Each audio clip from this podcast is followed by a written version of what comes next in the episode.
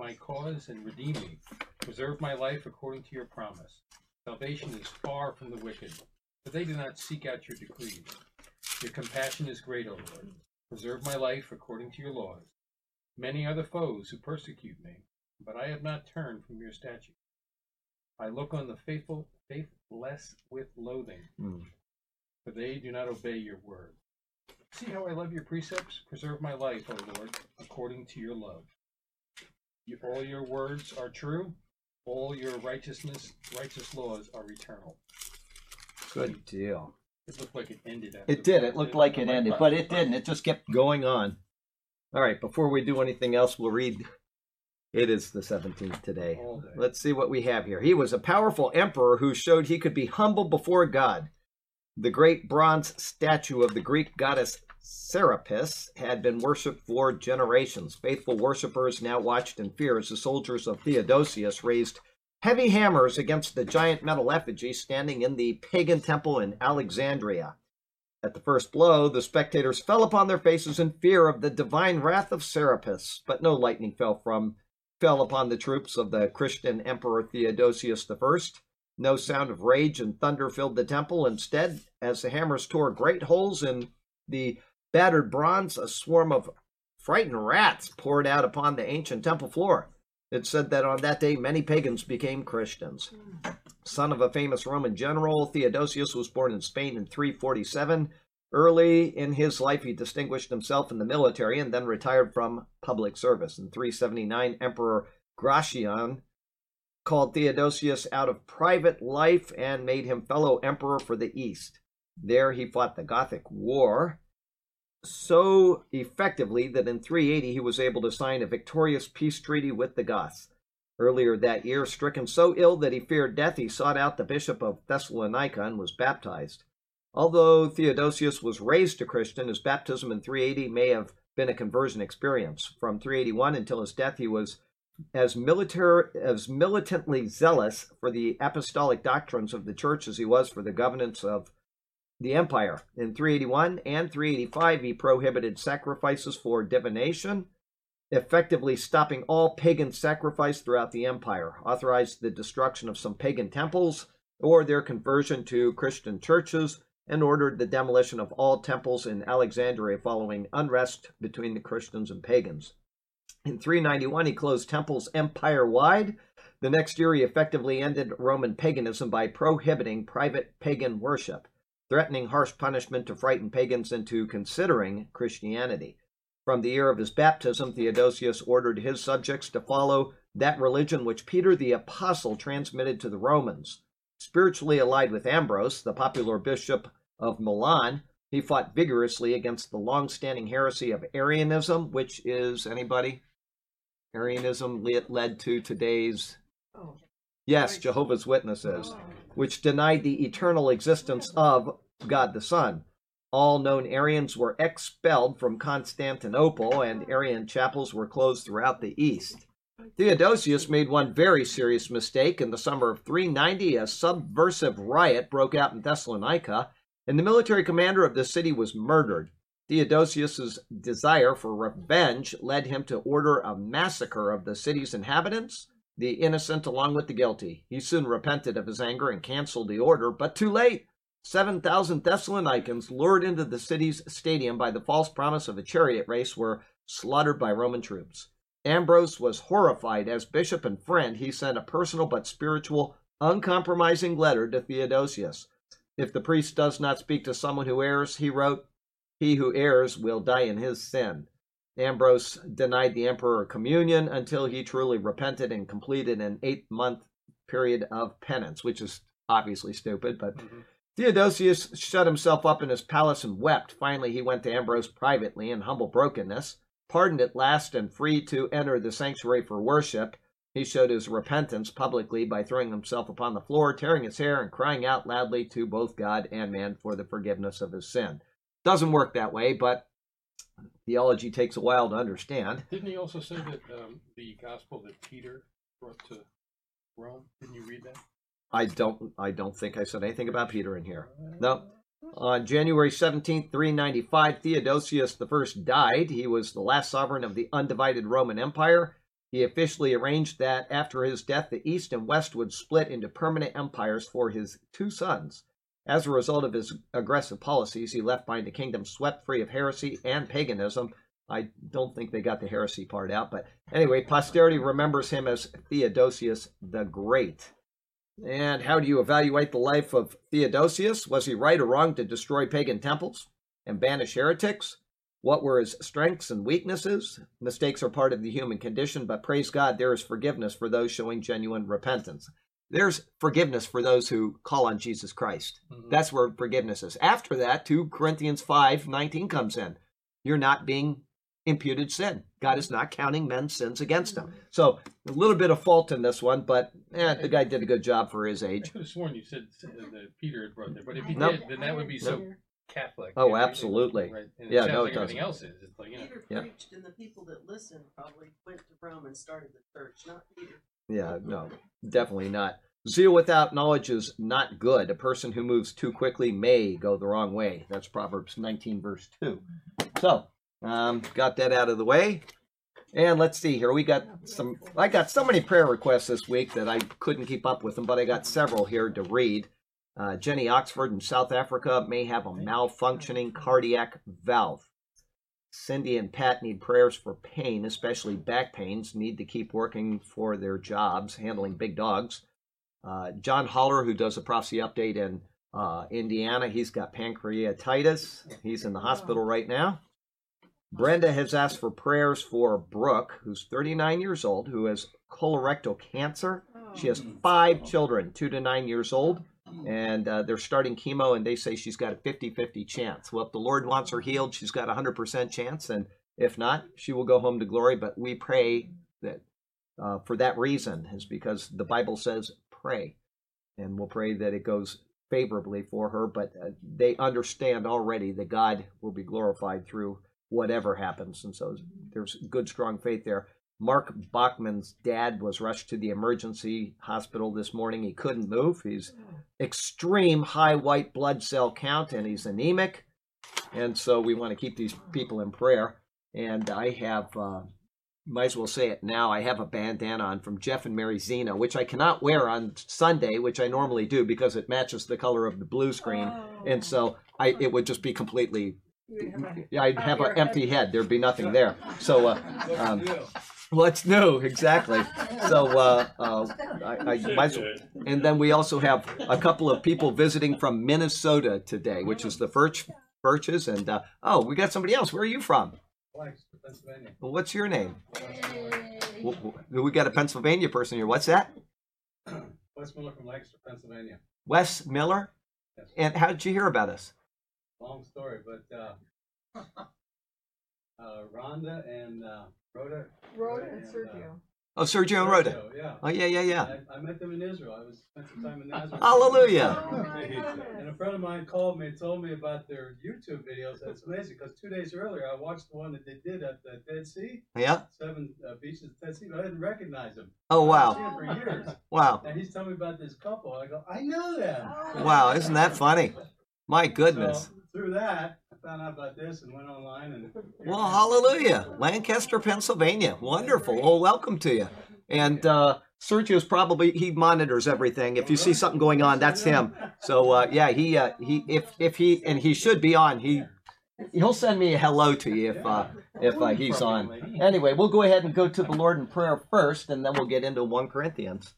Heavenly Father, you've heard the prayer requests, which are quite numerous, and many others that are unstated just because of the volume and my forgetfulness. But you do not forget, and you know every person that has asked for prayer, and uh, certainly some of them are very distressing at this time, Lord.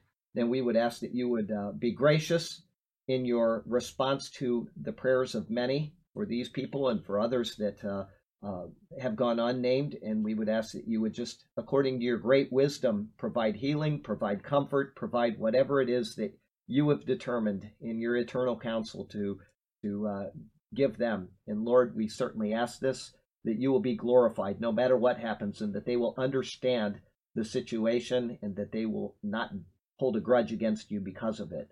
We have human limitations which often have us do that, and I would pray that wouldn't be the case. And one more person comes to mind who's still in the hospital now, who we prayed for last week, is Luis down in uh, Mexico. He's uh, still struggling with heart problems and other things, so we would add him in. Lord, we thank you for the chance to come to you, and we also thank you for this class and for the people that have made an effort to come all the way from long distances to join us. It really is truly a blessing. We thank you for that. And we love you, we praise you, and we exalt you. And we do so in Jesus' beautiful name. Amen. Amen. Okay, we are in 1 Corinthians chapter Two. 2, verse 15. Go to the top of the paragraph. Uh, yeah, please. The Spirit searches all things, even the deep things of God. For who among men knows the thoughts of man except the man's spirit within him? In the same way, no one knows the thoughts of God except through the Spirit of God. We have not received the Spirit of the world, but the Spirit who is from God, that we may understand that God has freely given us. This is what we speak, not in words taught us by human wisdom, but in words taught by the Spirit, expressing spiritual truth in spiritual words. Mhm. The man without the Spirit does not accept the things that come from the Spirit of God, for they are foolishness to him. And he cannot understand them, because they are spiritually discerned. 15. The spiritual man makes judgment about all things, but he himself is not subject to any man's judgment. Okay, a little different. I'll read it. It says, "But he is spirit. He who is spiritual judges all things, yet he himself is rightly judged by no one." Same thought, a little differently worded. Okay, here we go. Again, as before, care must be exercised in considering this particular verse. It is not an absolute that everyone who is called on Christ has the ability to judge all things rightly. We saw some verse, I think two verses that we did last week, people take completely out of context and they assume that because they're Christians, all of a sudden they have all knowledge or all mm-hmm. understanding. And that's obviously not the case. So we have to keep things in their context. Not every every in the Bible is an absolute, and not all alls in the Bible are either. There are people that will use that in the sermon. You know, when God says all, he means all. And then you go back and you say, well, it says all Jerusalem was astir at the announcement of Jesus' birth. And then you find out later that not all Jerusalem in effect was, but all Jerusalem meaning the powers. Mm-hmm. Or when it says that all people came out to John the Baptist to be baptized, right? And then a couple verses later, or in the other book, I think it's Luke and then Mark, it says that they rejected John's baptism. Okay, mm-hmm. speaking of the spiritual leaders. And so not every every is every, not all alls are all. You have to take the context and you have to say, what is it speaking of? And then you can apply an every or an all. Uh, you know, here's one in Colossians 2. Uh, I don't remember the exact verse, but I was in a Bible study with some Presbyterian minister up in Massachusetts with my dad years ago, and he said he used the term all. And he, he hung on this one and he's saying, Oh, God has reconciled all things to himself. So there's no hell and everybody's going to heaven and all this stuff.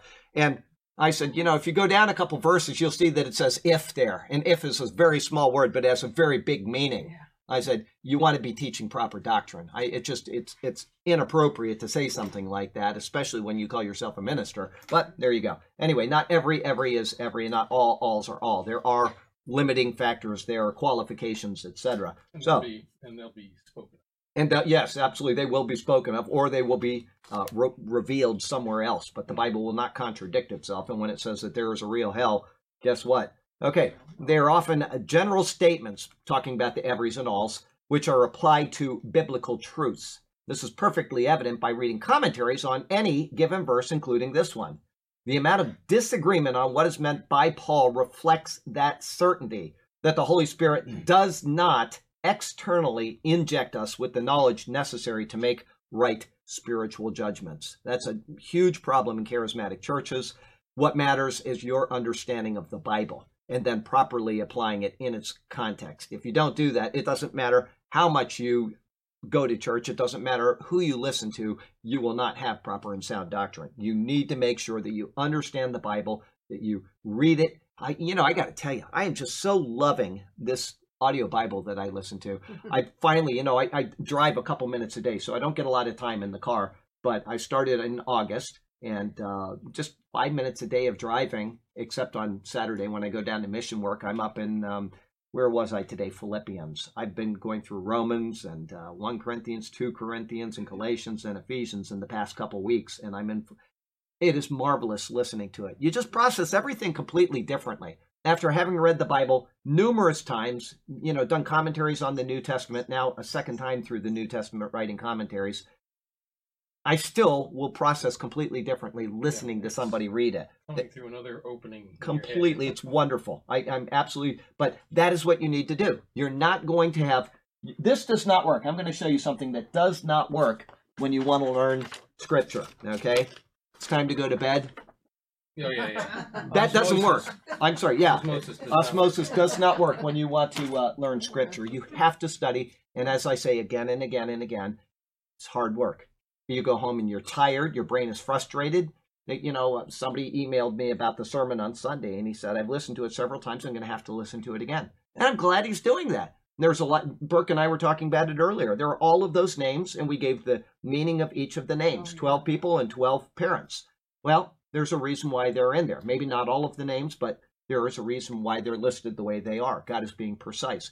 And if you really want to know what God is on God's mind, you are going to want to study those things, but it makes you tired. In the end, it is rewarding. Okay.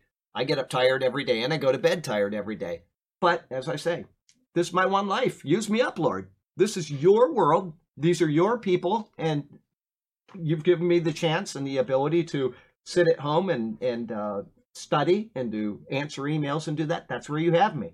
Someday this may end. I'm a you know, a rationalist, I look at it that the Lord has us here now. There may be a point where we're not here, and I'll go back and I'll do wastewater treatment. But this is where the Lord has me, and I'm going to do the very best I can to get that across as far as the sermons, as far as the studies. And that's in no way bragging. That's just simply saying that is my station in life, and I understand that. Okay, and everybody should have that mind. I have time while I'm driving. I have the ability to spend ten or fifteen dollars on an audio Bible. I might as well use my time doing that instead of something else. You know, getting angry at the guy that cuts you off this week. Oh, I can't believe the traffic, how bad it is. You know, we you, this light right up here where you turn on the Gulfgate Drive. Mhm. They're on the outside lane. They want to go to Publix, and Hideko and I were here yesterday, and I needed to go into the bank.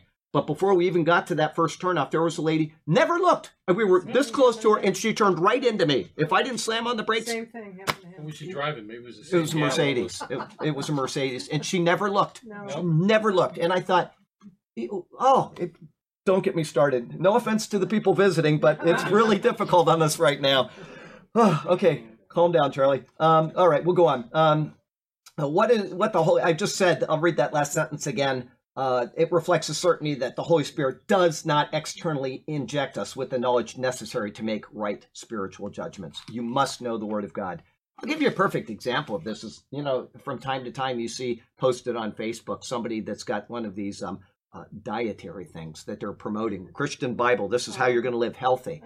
And I get so angry at those things. But anyway, I, I posted on there and I said, Why do you do this? I said, We are free. We are not under law. We are under grace. We can eat anything we want without restriction. And one person said, Everything in moderation. And I said, Well, show me the verse on that. I know there's a verse on don't eat too much honey because it'll make you vomit. And I also know the verses in Proverbs which say don't drink too much wine. Okay. Other than that, show me that in the Bible because I'd like you to defend why you would say that. These people are making incorrect uh, statements about health, about somebody has to challenge them. Or you get people that are just, oh, I got to start buying this diet, right? You have to know scripture in order to be able to defend things like that that come out, or everybody's going to be back on the Ezekiel diet. What is it? And eat millet and spelt. And you remember in Ezekiel 4, there's certain thing. This is the bread that God has said that we should be eating. And what does it say right in that passage? It says this is a diet of, uh, uh, what do you call it? Famine. You are going to be eating this because of the famine. This is all you are allowed to eat. So if people took that in the proper context, they wouldn't buy that stuff at all. Anyway, let's go on. What the Holy Spirit does do is give the ability for the first time in our lives to look into the wisdom of God from a spiritual perspective. What once was nonsense and foolishness now is understandable in a different way. And that's evident every time that you have, I always pick on them because they are the ones that are easiest to pick on for the benefit on the other side, not on the, the first side, but on the other side Catholics and Jews. Catholics have lots of head knowledge about Christianity. We got about 15 Reformed Catholics in here, right? They understand theology. They understand the Trinity. They understand the deity of Christ. They understand these things, but they've never come to the spiritual understanding of their need for Jesus Christ. And once they get that, all of a sudden they get on fire for the Lord. It happens again and again and again. Okay? The same thing is true with Jews. Jews have all of the traditions, they have all of the cultures, they understand the feasts, they understand what the Passover is. They have no idea why they do it other than their culture. And all of a sudden they say, oh my gosh, Christ is the Passover lamb. And all of that comes alive to them. There becomes a spiritual element to what they knew through knowledge. Right. And that is the difference. So Catholics and Jews always, not always, but mm. always seem to make these wonderful Christians because they come out of something that was almost bondage. It was something that they were doing which had no spiritual meaning. And all of a sudden their eyes are lightened up. And they make, in my opinion, very, very sound Christians most of the time. Not always, but most of the time. All right. And then you've got the Episcopals, which are kind of like Catholic light, and you get mm. almost the same thing from them. I grew up in the Episcopal Church, and you know they never gave you the gospel. They I got her shaking her head. They know they were in church with me when I was this big, um, but you know you didn't hear that kind of stuff. You'd get nice sermons about how Jesus loves you and all that, but you never got the the spiritual appreciation of what Christ really did. And all of a sudden, when that comes into your mind, you, you're just like, oh, it, it's such a breath of fresh air. We'll go on. Okay, what was once nonsense and foolishness now is understandable in a different way. We may not have, and no one certainly possesses, all the knowledge that is presented in the Bible, but we do have the spiritual ability to learn it in the way in which God intended. Unfortunately, there are many hindrances to right spiritual discernment. Some are. First one is pride. We may have learned something in our biblical schooling, and despite being presented with overwhelming evidence to the contrary, we remain close minded to the truth, lest we appear to look foolish. Now, I would say, and I've said this before, I would say that that is probably 99% of the reason why people still hold on to replacement theology. It has become so evident in, since 1948 and 1967 that the church has not replaced Israel, that the covenant God made with the the Jewish people, especially as it's outlined in Leviticus chapter 26, points so obviously to what God has done in Israel in modern times. But pride steps in. I was taught this by this great teacher. I don't want to let him down. I believe this and I don't want to look stupid. You know, whatever the re- my church teaches, you know, the the uh, Catholic Church, if they were to admit that Israel of today actually is what was prophesied in the Bible, they would have to throw out 2,000 years of bad doctrine. It would all have to be thrown out. They can't do that. This is the infallible papal degrees, uh, uh, decrees, and all that kind of stuff. And so they just pride steps in. That's one of the great, great hindrances. We, um, second one, lack of proper study. The more one reads the Bible and studies it, the more it weaves into a unified whole in our minds. And I would say that a person that reads the Bible without any external influence, without any theological training, without a church telling them what this says, if somebody just picks up the Bible and reads it, and reads it 15 or 20 times, will never be a replacement theologian. It will never happen. That if they pick up the Bible and they read it, and they accept it just as it reads, which is all you need for this particular doctrine, they will never believe that God regenerates you in order to believe. They will say that I have free will. That will be the evident conclusion of a person that reads the Bible. But when they are taught, no, you don't have free will, and somebody says, we'll see this verse here, and they take a few verses out of context and they place them into a little package and they say, see, John Calvin says this. Mm-hmm. And then all of a sudden it becomes, oh, well, maybe I was wrong. All right. If you are willing to read the Bible and just read the Bible without any external influence, you are going to come to certain key doctrinal point. You will always come to the point that Jesus Christ is God. Always. I don't know anybody that would pick up this Bible and read it again and again and again and then be told Jesus isn't God that would say, that just doesn't sound right. Mm-hmm. They may eventually say, okay, well, I was wrong because this guy sounds real authoritative and blah, blah, blah. But they would never believe that of, in and of themselves ever. The conclusion would be Jesus is God. So there are certain things in there that have to be t- taught into you. They they cannot be taught uh, you cannot deduce them from the Bible just by reading it that way. They have to be taught from somebody saying Jesus really isn't God, and you've misunderstood that. All right. Third one. Um, let me read it again. Lack of proper study is two. The more one reads the Bible and studies it, the more it weaves into a unified whole in our minds. We begin to perceive macro and micro structures which are contained throughout its pages. But this is hard, time consuming, and often tiring work. Three, personal bias. We may have a presupposition about a matter, dispensationalism as opposed to preterism. Okay, for example, dispensationalism says, okay, we have, uh, you know, the seven dispensations of time. Preterism says that all prophecy has been fulfilled in Christ's first advent with this with the exception of his second coming. Everything else, all of the book of Revelation is fulfilled. There's nothing to look forward to. That would be what a preterist believes. Okay. R.C. Sproul was a preterist. Okay. And so you, you have to think, what is he thinking? Well, yeah, where does that come from? Because if you just read the Bible, you will never come to that conclusion. But if you start reading the Bible after being told that Revelation is fulfilled and just read it and we'll explain it to you later, they've got that presupposition that may come into effect. Okay. So we have a presupposition about a matter dispensationalism versus preterism and we may find it impossible to overcome the mental barrier because of how we perceive God's working in the world. Okay, that is also known as um, what's the term? Help me out. I, I say it. What's that? Um, you've got a preconception about something, and um, uh, what's that? Pretext. Well, yeah, no, no, that pretext is a lie. It's um, uh, cognitive dissonance is what I'm thinking of. All right, you've got cognitive dissonance, and you say, I, uh, uh, uh, uh, you just dismiss something. Okay, if somebody says, um, uh, you know, you were taught that Trump is a bad guy, and then somebody presents to you information about the president and says, look at the great things he does.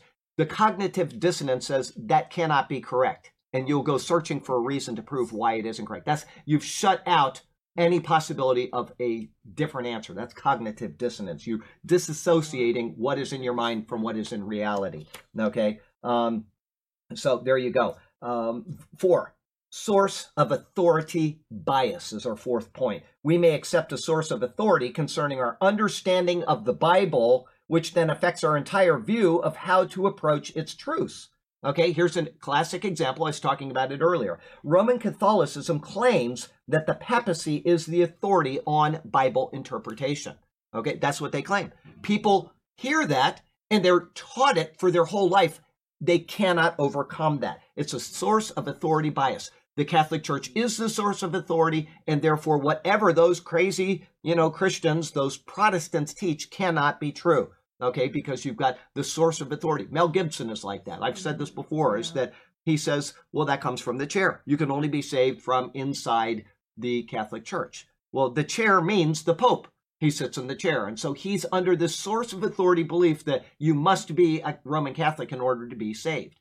Okay? Now other catholics won't believe that but he does. He said it right during an interview one time. Well it comes from the chair. Okay? Or you go to the jehovah's witnesses they were brought into the Jehovah's Witnesses. They were taught what they say. They are the only true word and nobody else is. That's a source of authority. And they're scared to leave that denomination. Mm-hmm. And that's why there's so many suicides in the Jehovah's Witnesses, is because they have them in bondage. They have them in a bondage which they cannot escape. But if they try to, then they're going to lose their salvation. They're going to lose their place in heaven, whatever it is. And so Shunned. they're shunned by their own people, etc. Not understanding that that was from the beginning an incorrect assumption. They have no authority. They're a cult from the beginning. They were never a part of the true church.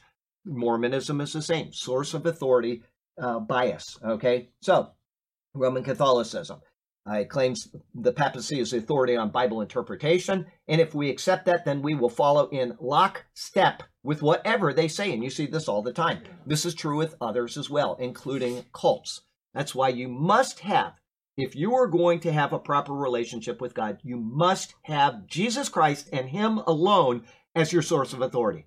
Nothing else. The Holy Spirit, when the Holy Spirit guided men of God, they, He guided them to one thing and one thing only what God would do in Jesus Christ. That's explicitly stated by Jesus in John chapter 5. You search the scriptures thinking that in them you'll find eternal life, but they are what speak of me. And then afterward, the apostles did exactly the same thing. The prophets and apostles looked forward to Christ.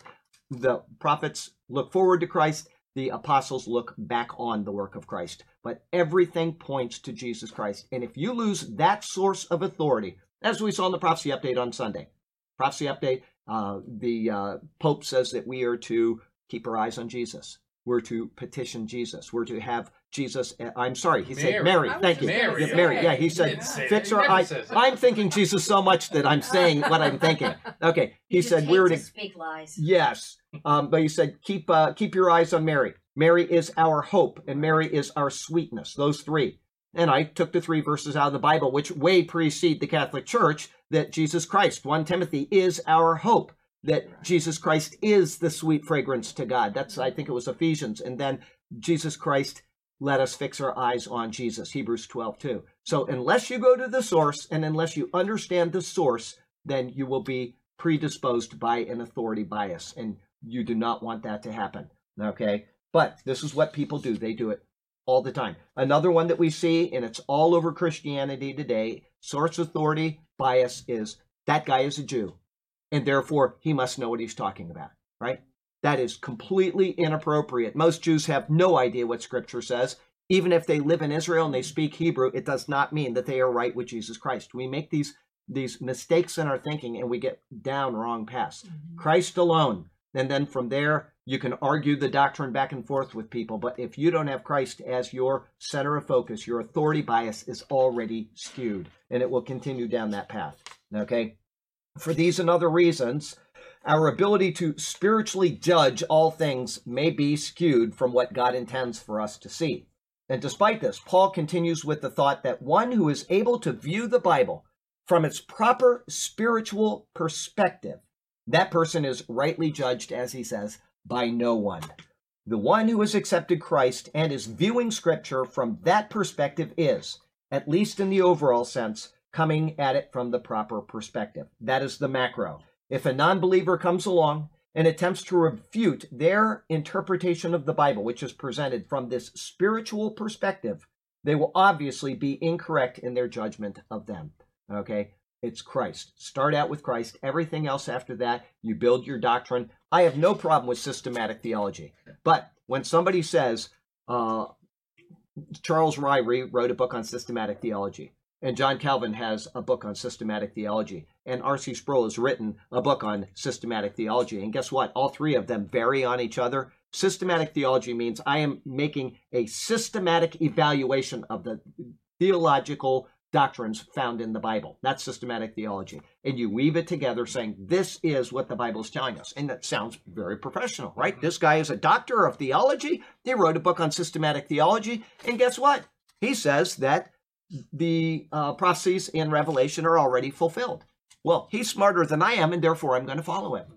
Once again, you can't trust everybody just because they have a title, just because they have a doctorate degree or whatever. I'm not opposed to education. Some people are completely opposed to it. If you have a degree, they're not going to listen to you. Well, you were trained already in advance, and so you don't know what you're talking about. And I've had people say that, you know. What college did you go to? You tell me, you say, well, I'm not going to listen to you because you have a degree in, in theology and you've been biased by those people. Well, you have no idea where I went. You have no idea what I knew before I went. Okay. The only reason why I went to get a degree at the uh, SES up in Charlotte was because I had to in order to be ordained. And it meant a great deal to me to be ordained and to be able to preach the word of God.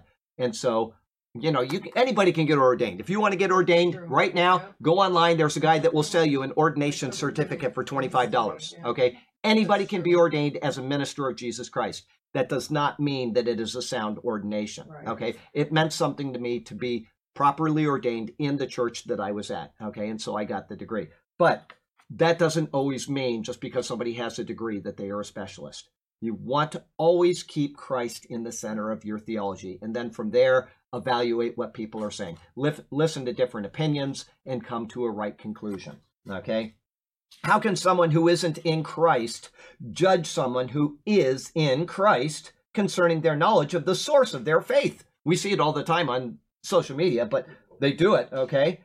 Meaning the words of the Bible given by inspiration of the Holy Spirit, which they themselves do not accept. Okay, I've said this, I said it, I think, two weeks ago. There are many, many atheists who are far better trained in the Bible than you will ever be. They have studied the Bible, they know it completely. Okay? They're well trained and they will argue with you. Okay? But they're lacking one important point. They're lacking the Holy Spirit to say, this is true. Okay? And from that, you have to deal with people like that. Just keep that in mind. I'll read that again now. Meaning the words of the Bible given by the inspiration of the Holy Spirit, which they themselves do not accept. They are lacking the most important key of all. I can accept anything, right? Or I can disbelieve anything. It doesn't mean that I don't understand it, right? I uh, I watch football, but I'm not a football Fanatic. fanatic, right? Okay, I don't pursue it in the same way that a person that is a fanatic about football does. Okay, but I understand what they're talking about. That doesn't mean that I have the edge over them. They understand the nuances. They've been to all of the games. They understand this player's knee is out. All of these different things. They have an understanding that I don't. So, who am I to speak against what they know? Well, when you have the Holy Spirit and you have received Christ and you say, I believe this is the Word of God, you are in a position they will never be in, no matter how much they know. Okay, but you got to be careful because they do know very well. They have the knowledge, but they don't have the wisdom. Okay, so let's see here. Um, it would make no sense for that to happen. It would be like an artist arguing with a mathematician about calculations in numbers because the numbers were the wrong color. Okay, imagine that. It doesn't make any sense. It would make no sense because it is a category mistake. Colors are not numbers. Now, they are if you take everything down to digital. Every single thing that you see on your computer, every picture you look at, every document that you read comes down to two numbers zero, and zero. and that's right, one and zero. Everything. Okay. Now, eventually that will change when they have quantum computers developed, and there'll be four instead of two. All right. And that'll be a huge, giant leap. But the, uh, or it might even be more than two. I think it's four. But anyway, doesn't matter. It will be a, a completely different way of storing information and accessing information. But right now, every single thing that you see, every picture, everything comes down to two digits and how they are arranged. So when you see a, a picture that I take of the sunrise every morning, you say, Isn't that beautiful? And there's thousands of colors and there's birds and it's all ones and zeros. It's being transmitted to you through your computer. Everything. How does that work? I don't know. But so you could say I'm wrong about this because I say colors and numbers are not the same thing and it's category mistake. Well, I'm talking about the reality of the situation, not what's behind it. Okay. So we'll go on. Uh, the color of a number is written is irrelevant to the content of the calculation because the substance of what numbers represent has nothing to do with color. And once again, except for when it's being transmitted as information. But I'm talking about what you're dealing with, a color as opposed to a number. Well, that's the wrong number because the color is wrong. Doesn't make any sense. All right, that's what I'm talking about there. Okay, the same is true with the Bible. The substance of the Bible is spiritual in nature. To argue concerning the Bible apart from its spiritual message is a category mistake, and therefore the non spiritual person cannot judge the spiritual interpretation of God's Word. Once again, when we look at the evaluations of the rabbis uh, that are written down, they're written in the Torah or they're written in Jewish commentaries. I'm sorry, not the Torah, the Talmud. Okay, they're written in these Jewish commentaries and they analyze something about the life of Joshua or they analyze something about the life of David. They're missing the key point is that it is about God. It is about Christ and what God is doing in the world through redemptive history. And because of that, their analysis will always be skewed. Now, there are times, and I cited one not too long ago, where they said in that very long passage, it was all just repetition, 12 repetitions of the offerings of the people to um, Moses concerning the uh, offerings for the Levites. And there were a couple things I talked about that were different. And all of those passages and the rabbinic commentaries got it right. That single letter, out of all of those letters, you know, eh, eh, hundreds and hundreds of letters that made up each passage, which is identical. There's one single letter, and they said that points to Messiah. And here is how. And when they do that, they're on the right path. They're looking forward to the coming Messiah, and they understand that. But they missed that it's Christ that they're speaking of. And so they've got a, a deficiency in their theology. But at least they understood this is pointing to the coming Messiah. Very interesting evaluation, so I included it. Normally I won't. Jewish commentaries usually get off on very, very sad tangents. Okay, life application. Although there are differing views on the meaning and intent of scriptural passages and verses, Ultimately, they must be viewed from the spiritual perspective intended by God. Only a person viewing them from such a perspective will be able to rightly deduce the true meaning of the passage. Competence, study, and prayer are needed. We cannot assume that we have pure knowledge of Scripture without much effort and the accompaniment of the Spirit's illumination. Okay? And that's true. When we think of what's going on in Scripture, and we read a commentary on, we'll just pick a verse, Ephesians 3 2. All right. And so we're looking at that and we say, well, I want to know what different scholars have said. And they evaluate it, and you get four or five or six different commentaries, and all of them seem to come at it from a different angle. And some of them are exactly the opposite in their conclusions about it. Even then, you can see these are great men of God. They have their own systematic theology. They've studied the Hebrew, the Greek, they know the intricacies of it, and yet they come to a different conclusion in that passage. And so some of it comes down to simply saying, Lord, I need you to illuminate this for me. I don't understand what's going on between this guy and this guy and why they've come to these different conclusions. And sometimes it comes down to exactly that prayer. You just say, Lord, I'm asking you to reveal this to me. I'm going to go out and I'm going to get to work. And three days later, you're thinking about it, and all of a sudden the answer comes. I understand why John Gill was wrong in this one, and I understand why John Lang was right. Now I get it, Lord. And, you know, you ask, what is what does it say about asking for wisdom? You ask for it, and he's going to give it. He's going to provide that wisdom. Okay, what is that? James one. James. Okay. Anyway, there you go. Um, two sixteen. Well, before I say that, I'm, I know this statement will be meaningless, but when I see you do the sermons and stuff, I do not want to be in your shoes. Okay. Well, I appreciate it. Appreciate it very much. What shoes? Yeah. Oh, you know, I got you. Ah, I don't want to be in your shoes. Well, Sergio, he, he gave me kind of a, a, a, a sideways compliment when he was here a year ago. He, he, I had to go up to Washington. Was and that a year ago? Yeah, it was My May. God. So yeah, Oh, in but May. uh, it, Okay. yeah, so almost a full year. But he said, um, he, uh, I said, would you be willing to do the sermon while you're Mm-hmm. here? Because they were coming anyway. And he said, oh yeah. And then when he got here, he told me, he said, I don't want to do this anymore. I, it, it, yeah, it, it, it, it takes a lot to put a, Yeah, a sermon yeah. together. It, it does. And so he, I uh, remember that you surprised everybody. Oh, that was didn't know he great. They didn't know he was doing. no, they didn't. Oh, and you know, I here I was. I was. Oh uh, God. I was uh, on the plane s- watching on my iPad, and here's Sergio wearing my shirt, and he's got a fake beard on, and he kept his head down. So you were the funniest of all of them. Hey, hey, hey, he says, and you, hi, hi, Charlie. I think you said you walk in, you're over here, you're doing something, and you're talking to him like, and then you go in the back room, and Rhoda comes out, and you flipped out. Oh, Oh my my, that was very, very well done. Surprise. That was a very well done morning. Sergio had that So perfect. funny. That was very well And then done. Watching everybody else come in and be surprised. Oh, everybody, everybody got it, but you were the first, and you were the best, Oh no God. doubt about it. You know, yeah, it was, it was. me. Yeah, it- I didn't. He did. He got me. Okay, here we go. Let's go to um, 16. 16. For who has known the mind of the Lord that he may instruct him? That's it. But No. no we have the mind of Christ. There you go. Okay, for who has known the mind of the Lord that he may instruct him, but we have the mind of Christ. Once again, same as last week, I came in, it was 70. If you're hot and you want the air on, Oh. tell Burke and he knows how to turn it on. But Oh. I can't tell. Once I get, it doesn't matter if it was 30 degrees in here, I'd still be hot. So um, uh, I can't tell. But if you get hot and you get sleepy, just go have Burke turn on the air. Okay, so um, let's see here. In 216, in Isaiah 40, the Lord puts forth a series of rhetorical questions for us to consider. Paul uses the thought of Isaiah 40, verse 13, to close out this chapter of 1 Corinthians. We're just now finishing our second chapter with this, and uh, Isaiah 40. Let's see here 39 and 40. And then in verse 13, he says, Who has directed the Spirit of the Lord? Or as his counselor has, ta- or as his counselor has taught him. Okay, I'll read a couple more that he gives. Verse 14 With whom did he take counsel, and who instructed him, and taught him the path of justice? Who taught him knowledge, and showed him the way of understanding? Okay, the answer is that no one can know the thoughts of the Lord unless he reveals them to us. Mm-hmm. As he said in verse 11, even so, no one knows the things of God except the Spirit of God.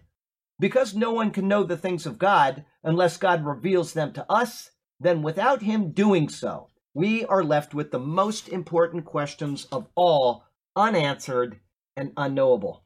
Further, because he is God, and thus the source of all wisdom, no one can instruct him. He alone is the bearer of all wisdom and knowledge. That wisdom and knowledge which we possess is only that which has been made available through his creation, of which we are a part. Or I'll get into it a little bit later. There is the second special revelation. God has specifically revealed something that we couldn't even deduce from creation. We talked about that last week. That would be in line with Deuteronomy 29, verse 29, which says, Burke, Secret things belong to the Lord. Those that are revealed belong to us and our children forever. forever. There you go. Therefore, there is an infinite gap between the two unless the Spirit of God reveals his mind to us. And he has done so through the person and the testimony of Jesus Christ. The Lord Jehovah of the Old Testament is revealed in him, so that by the Spirit of God, Paul says, we have the mind of Christ. In other words, Paul is tying the Lord Jehovah directly to the person of Jesus. They are one. Everybody understand that? I don't know how the Jehovah's Witnesses can make and come to the conclusions that they do. They have to deny scripture. And if you want absolute verification of this, you go to Hebrews, especially Hebrews chapter 1 and 2. Again and again, the things that the Lord Jehovah of the Old Testament does are directly ascribed to being Jesus. Directly. There's no way that you can come to any other conclusion that he is Jehovah incarnate. There's no way unless you simply deny it, as we talked about in those four points earlier. Okay? The Lord Jehovah of the Old Testament is revealed in him so that by the Spirit of God we have the mind of Christ. Okay? Because the Spirit of God is spoken through the prophets and apostles, whose words are now provided in the Bible, and because we have received Christ and understand that the Bible is speaking of God's work in him, the mystery is revealed. We have the mind of Christ. The People's New Testament sums up chapter 2 this way. Here's what they say Two thoughts are learned from this chapter. One, there is a divine wisdom or philosophy.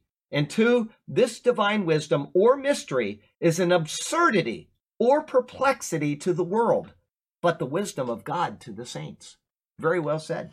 It should be repeated that though we have the mind of Christ, this doesn't mean we automatically have all of it in its fullness. Once again, that's what we talked about last week. That's what we talked about a little bit 15 minutes ago.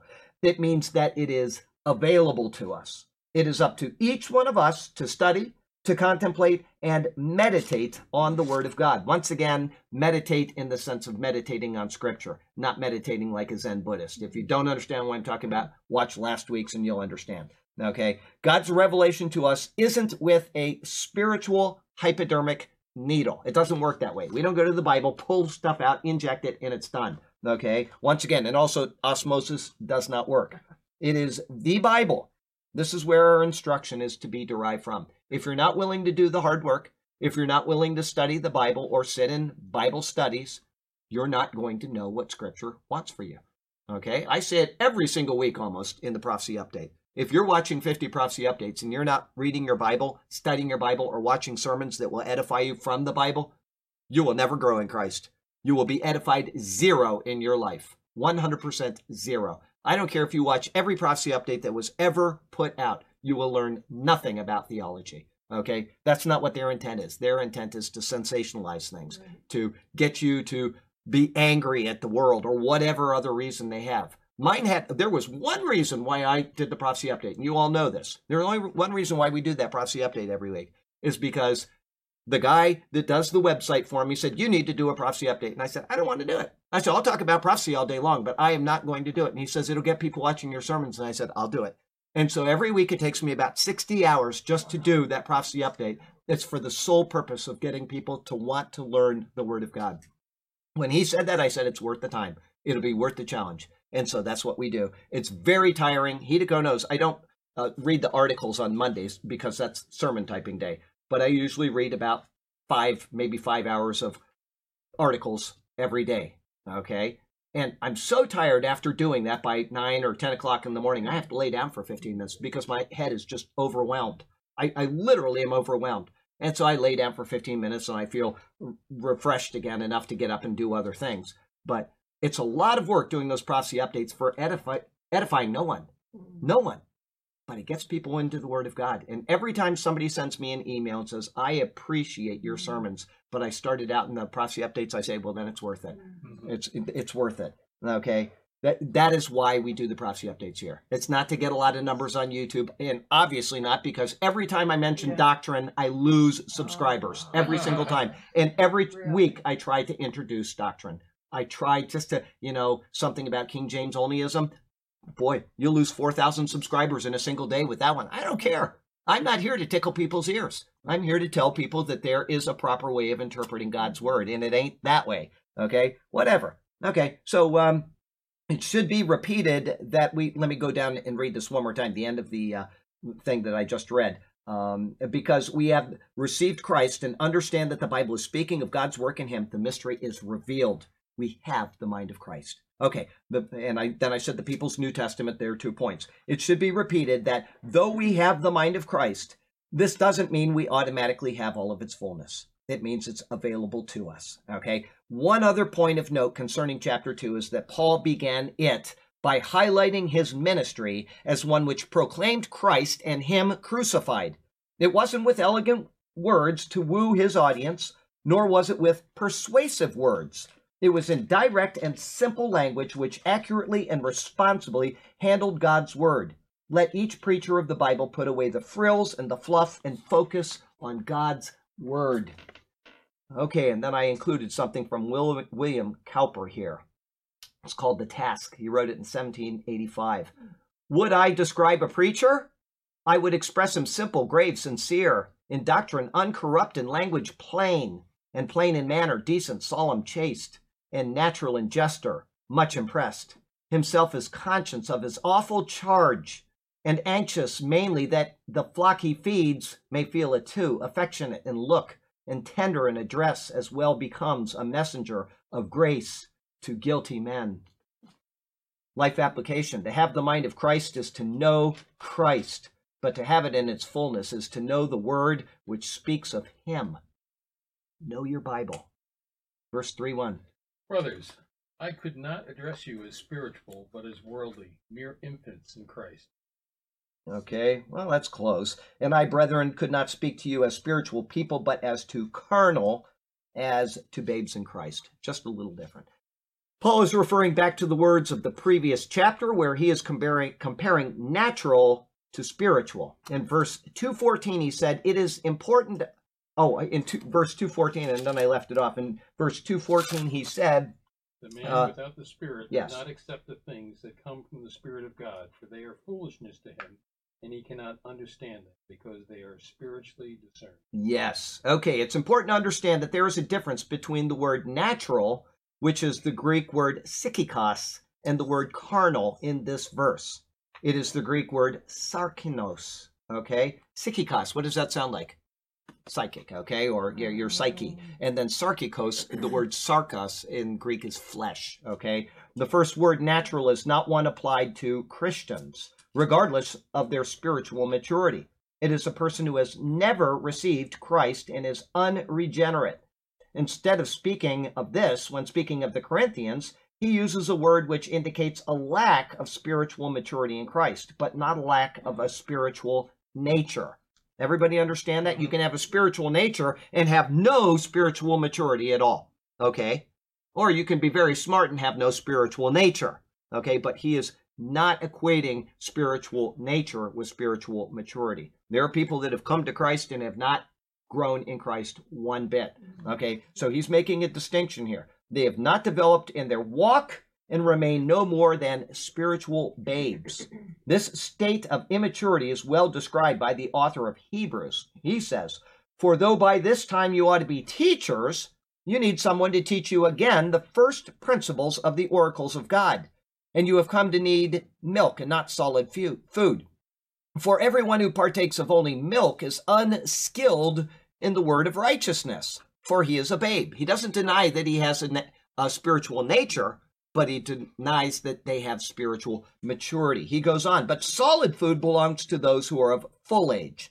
That is, those who by reason of use have had their senses exercised to discern both good and evil. That's Hebrews 5 12 through 14. It took us about four and a half or five pages just to analyze those verses in the past couple months. Mm-hmm.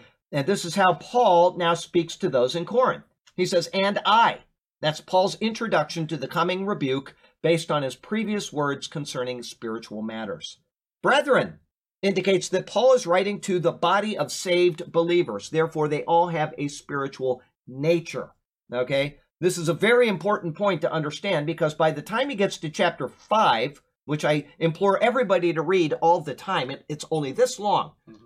And it gives you so much doctrine about eternal salvation that you can't believe. That one teeny little chapter. And then you tie it in with the same terminology that he uses elsewhere with some people that are actually said to have shipwrecked their faith. And he uses the same terminology. Salvation is eternal. Mm-hmm. Okay?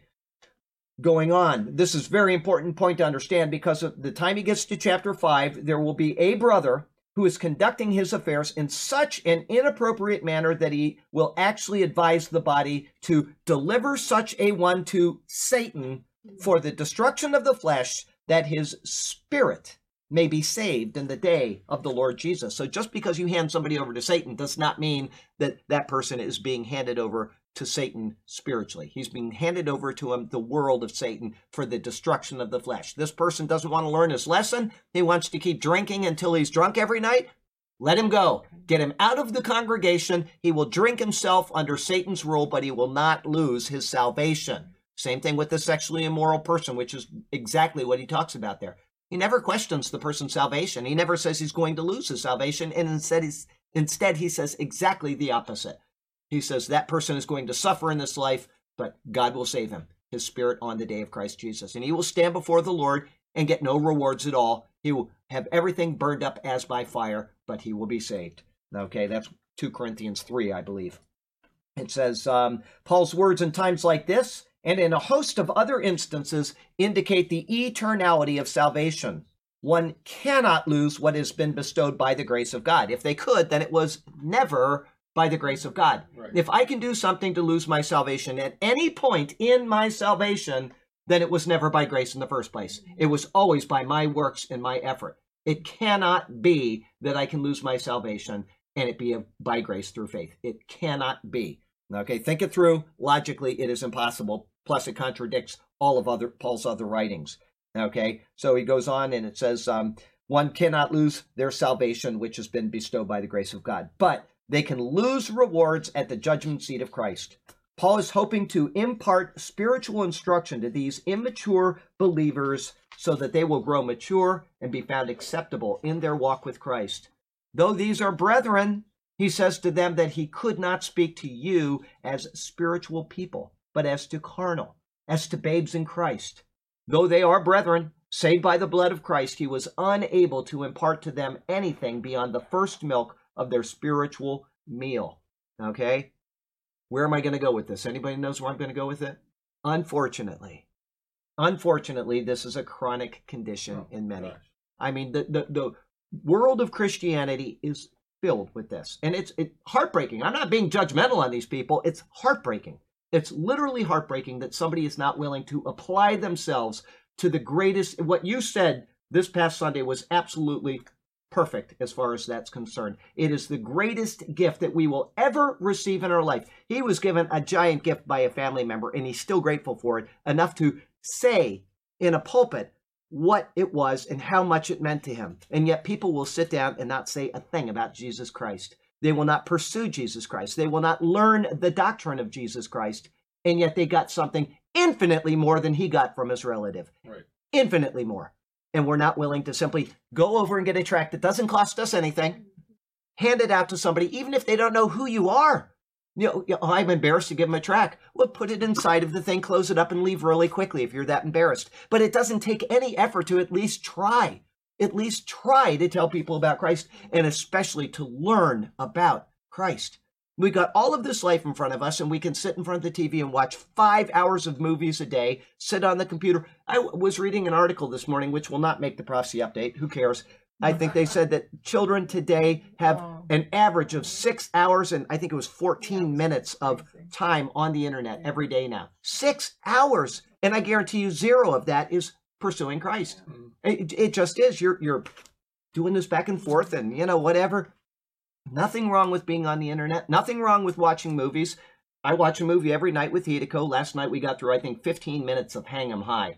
Okay, that's all the time we have, and then we get into you know finishing up the day after dinner. But I love Clint Eastwood. I really oh, do. It's a Western. Oh yeah, I, I really love Clint Eastwood. So I um, didn't know. yeah, hang 'em high. It, it was a good one. Anyway, um, so and that's what we do. We'll get through that in four or five days, and we'll get on to something else. Oh, But um, uh, you know, probably my favorite movie of all time, which has nothing to do with this study, but I just really like Clint Eastwood. I love the outlaw Josey Wales.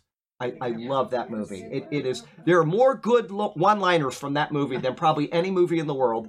It, very good one-liners, but that's not the intent of the movie. This is like these movies where a person is redeemed. You know what I mean? Yeah. It, it, really it, it doesn't touch on Christ in any way, shape, or form, but you, you can see the redemption of the man in it. And he went through something bad, and his life just gets to a point, and then it, it's just a good movie. If you have a chance, watch it. Anyway, um, let's see here. Um, we'll go on. Unfortunately, where was I? This is a chronic condition in many. There's a little desire to ever be weaned off the basics and to dig deeper into spiritual matters. What is all the more saddening is that in our modern world, we have the Bible available at our fingertips at any given moment, and yet we find it too much effort to pick it up, study it, and mature in our faith. Literally, I can do, and I was thinking this today when I was doing one of my uh, things. I can do now for my sermons. Okay, I was practicing my sermon. That's what it was. It was this morning practicing this sermon here. And I, I, I got an idea and I thought I need to check that out. And I write it in if I do. So it will be in yours because I print it off tomorrow and I'll send it to you tomorrow. So that will be in there. Sometimes I do something and I think of it on Saturday and then you're like, what's he talking about? But um, uh, I, I, I thought, you know, I need to check this out. And so what do I do? I go after I finish practicing my sermon and I use my fingertips and I'm able to access 2,000 years worth of information that would have taken Charles Ellicott, will say, it would have taken him four books and he'd have to be penning back and forth and it would have taken him an hour and a half to do what I can do in 10 seconds. Literally. And plus, I have his comments on it as well. And all the other people that were his contemporaries and they're writing these things, I have all of that available to me right there, right now. And then I don't just have that, I can go and I can access it in the Hebrew where they have to have another book for the Hebrew. And then I can have it parsed in the Hebrew. So I know all of the parsing of it, of the entire verse, right there. Whereas they would have to think, well, what did they say about that in, in school? And maybe they've forgotten what that verb stem is. Okay. And ah, it's not a common verb stem. And what I have all of that available to me right there, right now. And it is such a tragedy that we don't take advantage of that. Yeah. It is an absolute tragedy that I one thing I do when I type the sermon at the end of it, you know, you get the the sermon passage at the beginning of the sermon. Well, it's Right. always at the end of mine. So on Friday I have to put it up there where it belongs for you guys. But I keep it in there. And then when I save it in my file, okay, now think of this. When I first downloaded a Bible years ago, they said, well, you can get the Bible online. I'm like, what? I downloaded it. All of that came into my computer in two or three minutes. It was through one of those old phone lines. What did we call that? Oh, Um, the, uh, I- I can't remember the term, but you know, uh, landline. What? landline. Yeah, landline. But there's a term they used. Uh, dial-up? dial up and then there's something a type of communication now we have wi-fi and we've got it was anyway t100 it was anyway um so but i did it and now i can download the entire bible in seconds i mean literally in seconds and each time i save my sermon i've got that portion of it and so i've got the entire book of genesis in with my sermons Mhm. Okay. And I've got the entire book of Exodus in with my sermons. And as I do them, the whole portion is there. So suppose they were to take all of the Bible uh, uh, sites offline. They don't want the Bible anymore on the internet. I still got them in my sermons, Mhm. right? And here's something that you probably don't know about. I'll finish this in just a second. You probably don't know this, but the early church, people say, well, those texts aren't reliable. We don't know if we really have the word of God or not. Okay, and they they argue this. Well, we have 5,686 Greek texts. That was when I was in college. There's more now that they have found. Okay, and they they agree in large percentage on these texts. Okay, so we have all those texts, and then we have the Latin copy of the Bible, which is goes way way back, the Latin Vulgate. Okay, so we we have that, and we've got all of these other versions, ancient versions. But if you were to lose all of that, all of those translations were to be taken away from you, we still have 14,000 lectionaries. They are comments on the Bible, which contain every single verse of the New Testament minus 11 verses. So we could construct the entire New Testament just based on lectionaries. Okay? There is no need to wonder if we have a sure word. And not only do we have it, we have all of that Right. available to us. Mhm. Now, it's astonishing to think how we throw away our heritage watching TV.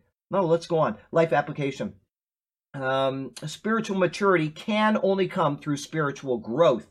Spiritual growth can only come through proper instruction in the tools available to the student.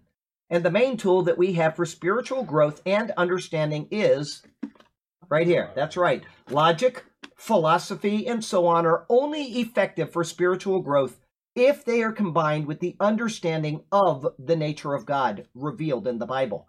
Apart from this, they are ineffective for spiritual maturity.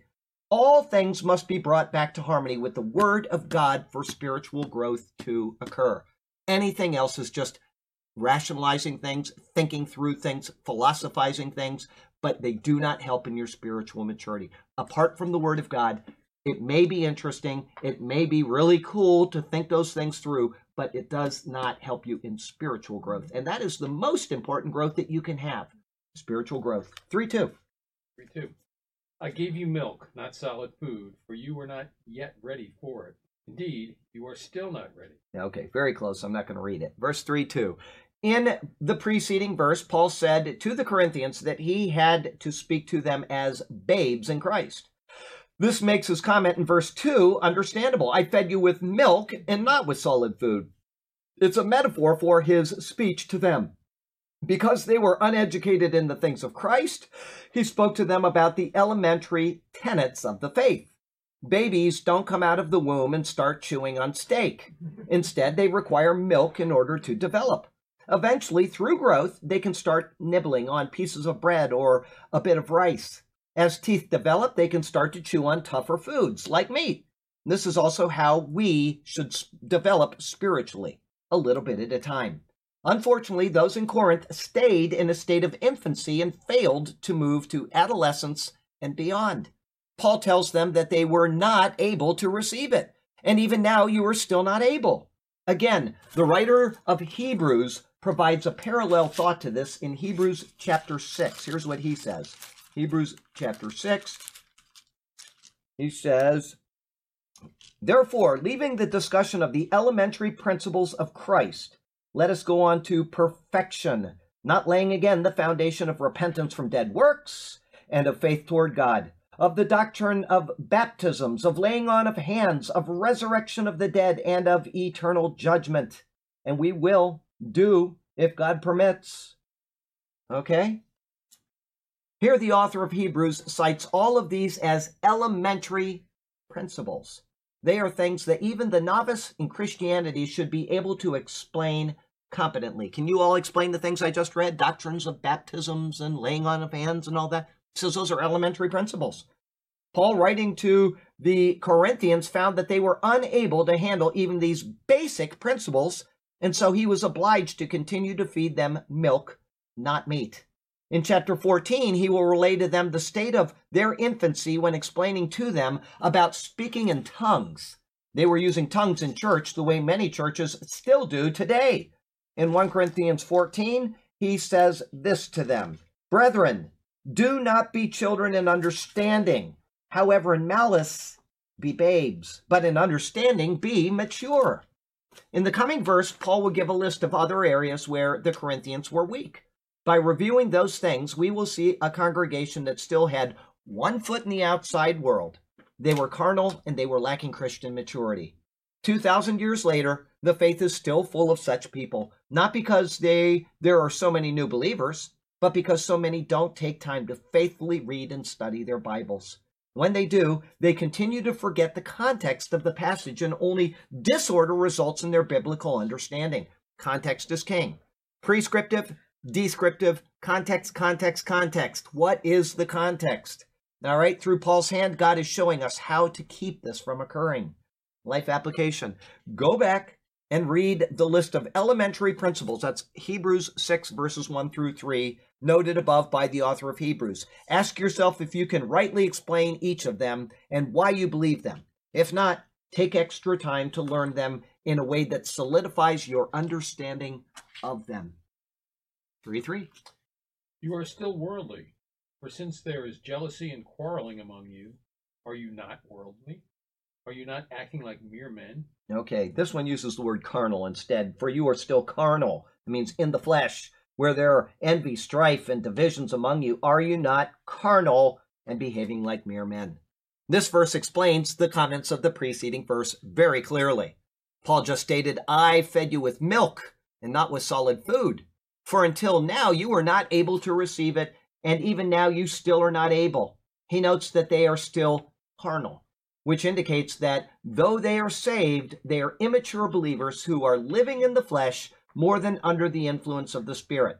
Okay, before I go on, I listened today to all of the book of Galatians one of my favorite books in the Bible. I hate to pick favorites, okay, because I love every book. And when I think of that book, I say, God, that's my favorite book, Lord. I just, you know, so I do have favorite, but Galatians and Hebrews are really, really precious to me. Okay, Romans is too, but Galatians and Hebrews are on a completely different level in my mind for some reason. And I listened to Galatians. I had to go all the way out to the end of B Ridge, so I was in the car much longer than normal today.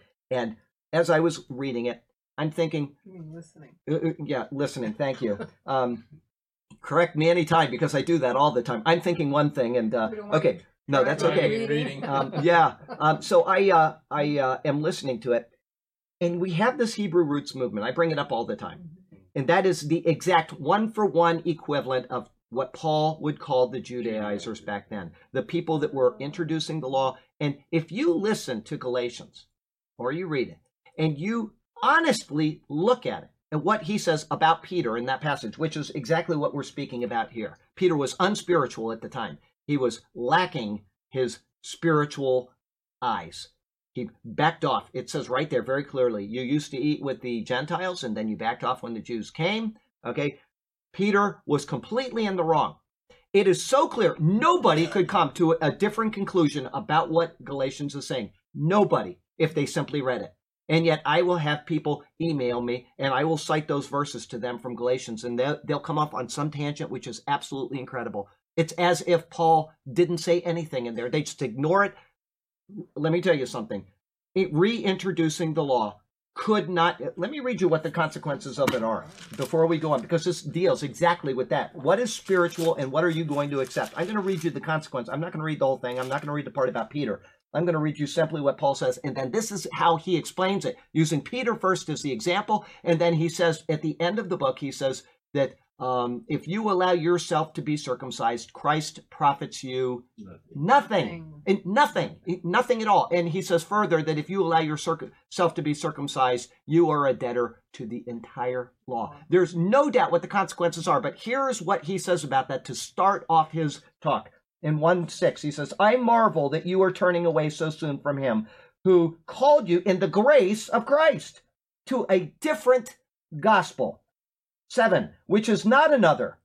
It's not another gospel at all. It's a different gospel. It's not another. He goes on and he says, But there are some who trouble you and want to pervert the gospel of Christ. But if we or an angel from heaven preach any other gospel to you than what we have preached to you, let him be accursed. Anathema. As we have said before, so now I say again if anyone preaches any other gospel to you than what you have received, let him be accursed. Anathema. And believe it or not, we're going to see that in an upcoming sermon. In about three more chapters, we're going to see that predicted or prophesied, or I'd say predicted in picture in a sermon that's coming up very soon. Exactly what is said here is relayed to us in Numbers chapter 16. Okay, so get ready for that sermon.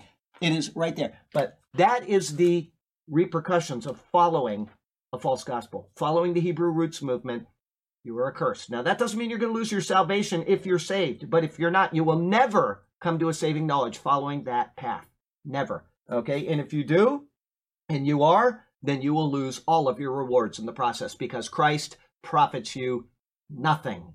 All right, there you go. So now we can read this with that in mind. To explain what he means, He then provides three, we got a couple minutes. He provides three specific examples of their carnality. One, this there is envy, he says. When someone possesses something that another desires in an unhealthy way, it causes them to resent the one who possesses that thing, be it uh, physical attributes such as beauty, which I have, strength, which I have, hair color, I'm starting to lose that, and so on. Be it a tangible possession such as jewelry, clothing, etc. It can also involve positions of power, social standing, and so on. That is why I, there's a couple reasons why I don't ever watch other people's prophecy updates. Ever. I don't want to know one, how many people they have watching them. Two, I don't want to steal their ideas. That's the main idea. I don't ever want to copy somebody. I do my prophecy update because that's just the way that I think that it's laid out in categories. I don't know if anybody else does that. I have no idea. I don't want to know. Okay. But I don't want this to happen. I don't want there to be envy in my life towards somebody that I actually respect. Right? John Haller, for example, he's up there and he's got pancreatitis. I don't want to watch his updates because I don't want to envy what he's doing. Okay? We'll go on. Whatever leads one to be envious of another is unhealthy, and this will surely lead to strife. In the case of the church, envy can lead to a whole host of problems, which include both of the other two examples Paul mentions next to strife. This involves infighting and contention. It is an outward demonstration of people unwilling to live in harmony with each other. Proverbs speaks about strife in great detail. I mean, great detail.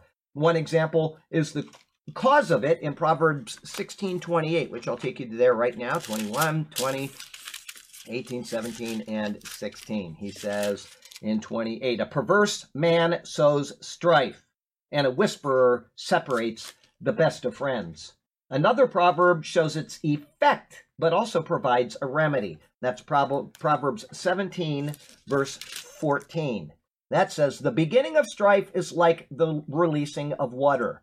Therefore, here's the remedy stop contention before a quarrel starts. If you feel get, you're getting hot, get away from it. Okay, my friends that I, I love them. As a matter of fact, I posted her on my uh, Facebook page today. We've been Facebook friends for 10 years as of today. Whoopee! I've known her since we were six years old. We went to first grade together, Miss Walston's class, okay? Who always used to say, wash your clothes. I hated that. She added an R into everything. Anyway, okay, but um, they will be on Facebook and they'll be poking around and they say to each other, I got dragged in. They'll they'll see a post and they'll make a comment and then they get into a strife and she will say to her husband, I got dragged in. You know, it, you don't intend to Yeah. stop it before it starts and you won't, okay? That's the best way to do it. Otherwise, it's just like releasing of water, mm-hmm. okay? Strife, studying strife in the book of Proverbs is a recommended tool for churches such as those at Corinth and the Superior Word and anywhere else mm-hmm. who are still living in a carnal manner. If you want to have strife, don't do it in church, okay? And don't do it at all. It's best to just not have strife. And the third is divisions. Paul spoke in chapter 1 about some of the divisions he was aware of at Corinth. Thus, his note to them about being carnal is supported by what he has already said.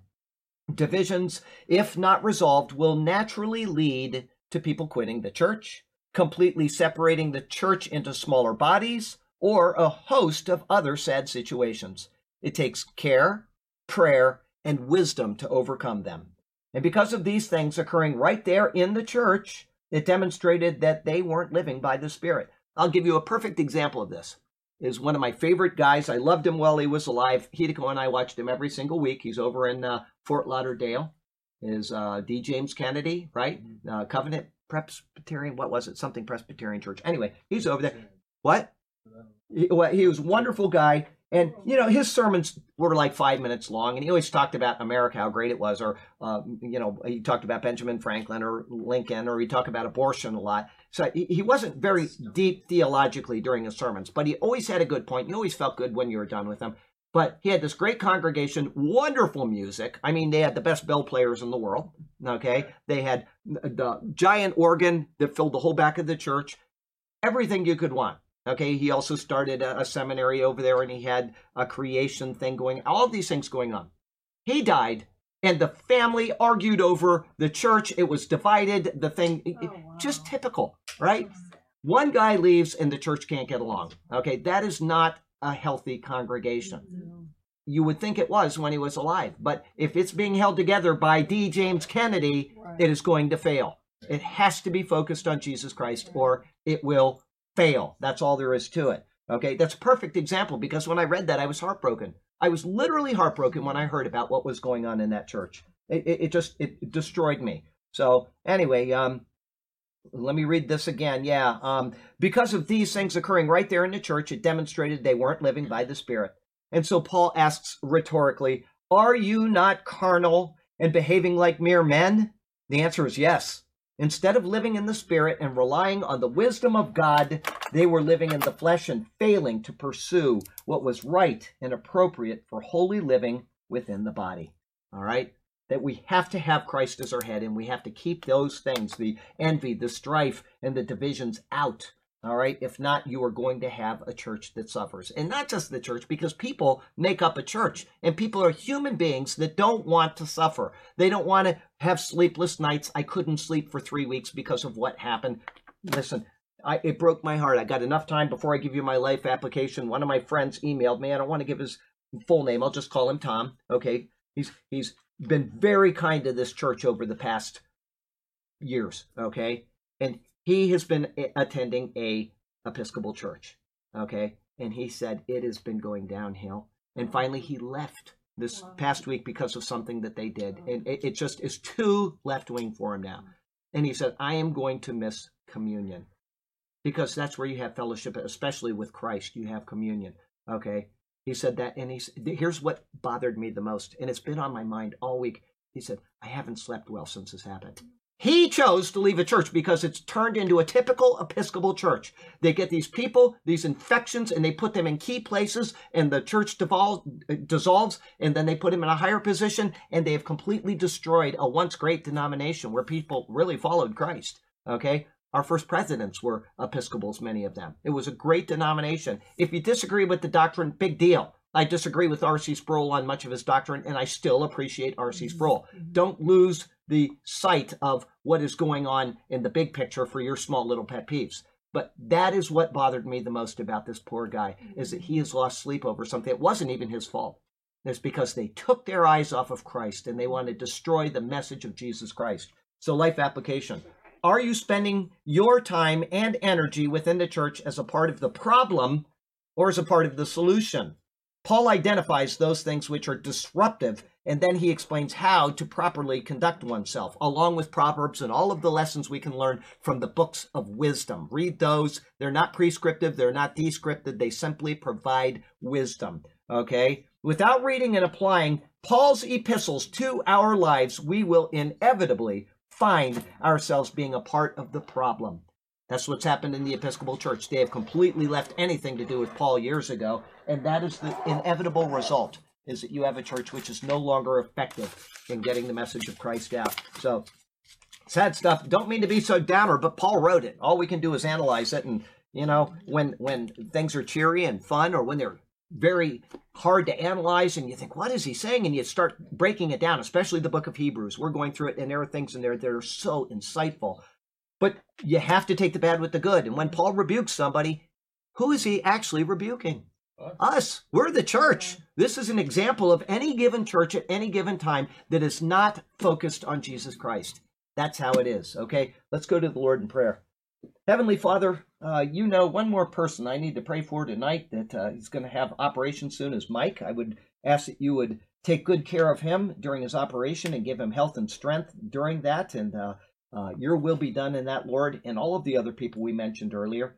and certainly in our own lives, because we are all part of a church that is failing in one way or another if we are a part of it. And so correct us and those problems of the church will also be corrected through us. So help that to be the case, Lord. Help us to be responsible with our walk before you to redeem the time and to use it wisely and to, yes, enjoy our lives that you've given us. That would be something that Solomon recommends, but he also recommends, certainly in the last chapter of that book of Ecclesiastes, that we are to follow you and to heed your commands because this is the whole duty of man. And let it be our whole duty as well. And we pray this that you will be glorified through our lives and through our study of you and our interaction with you. And we pray this in Jesus' name. Amen. Amen. Ah.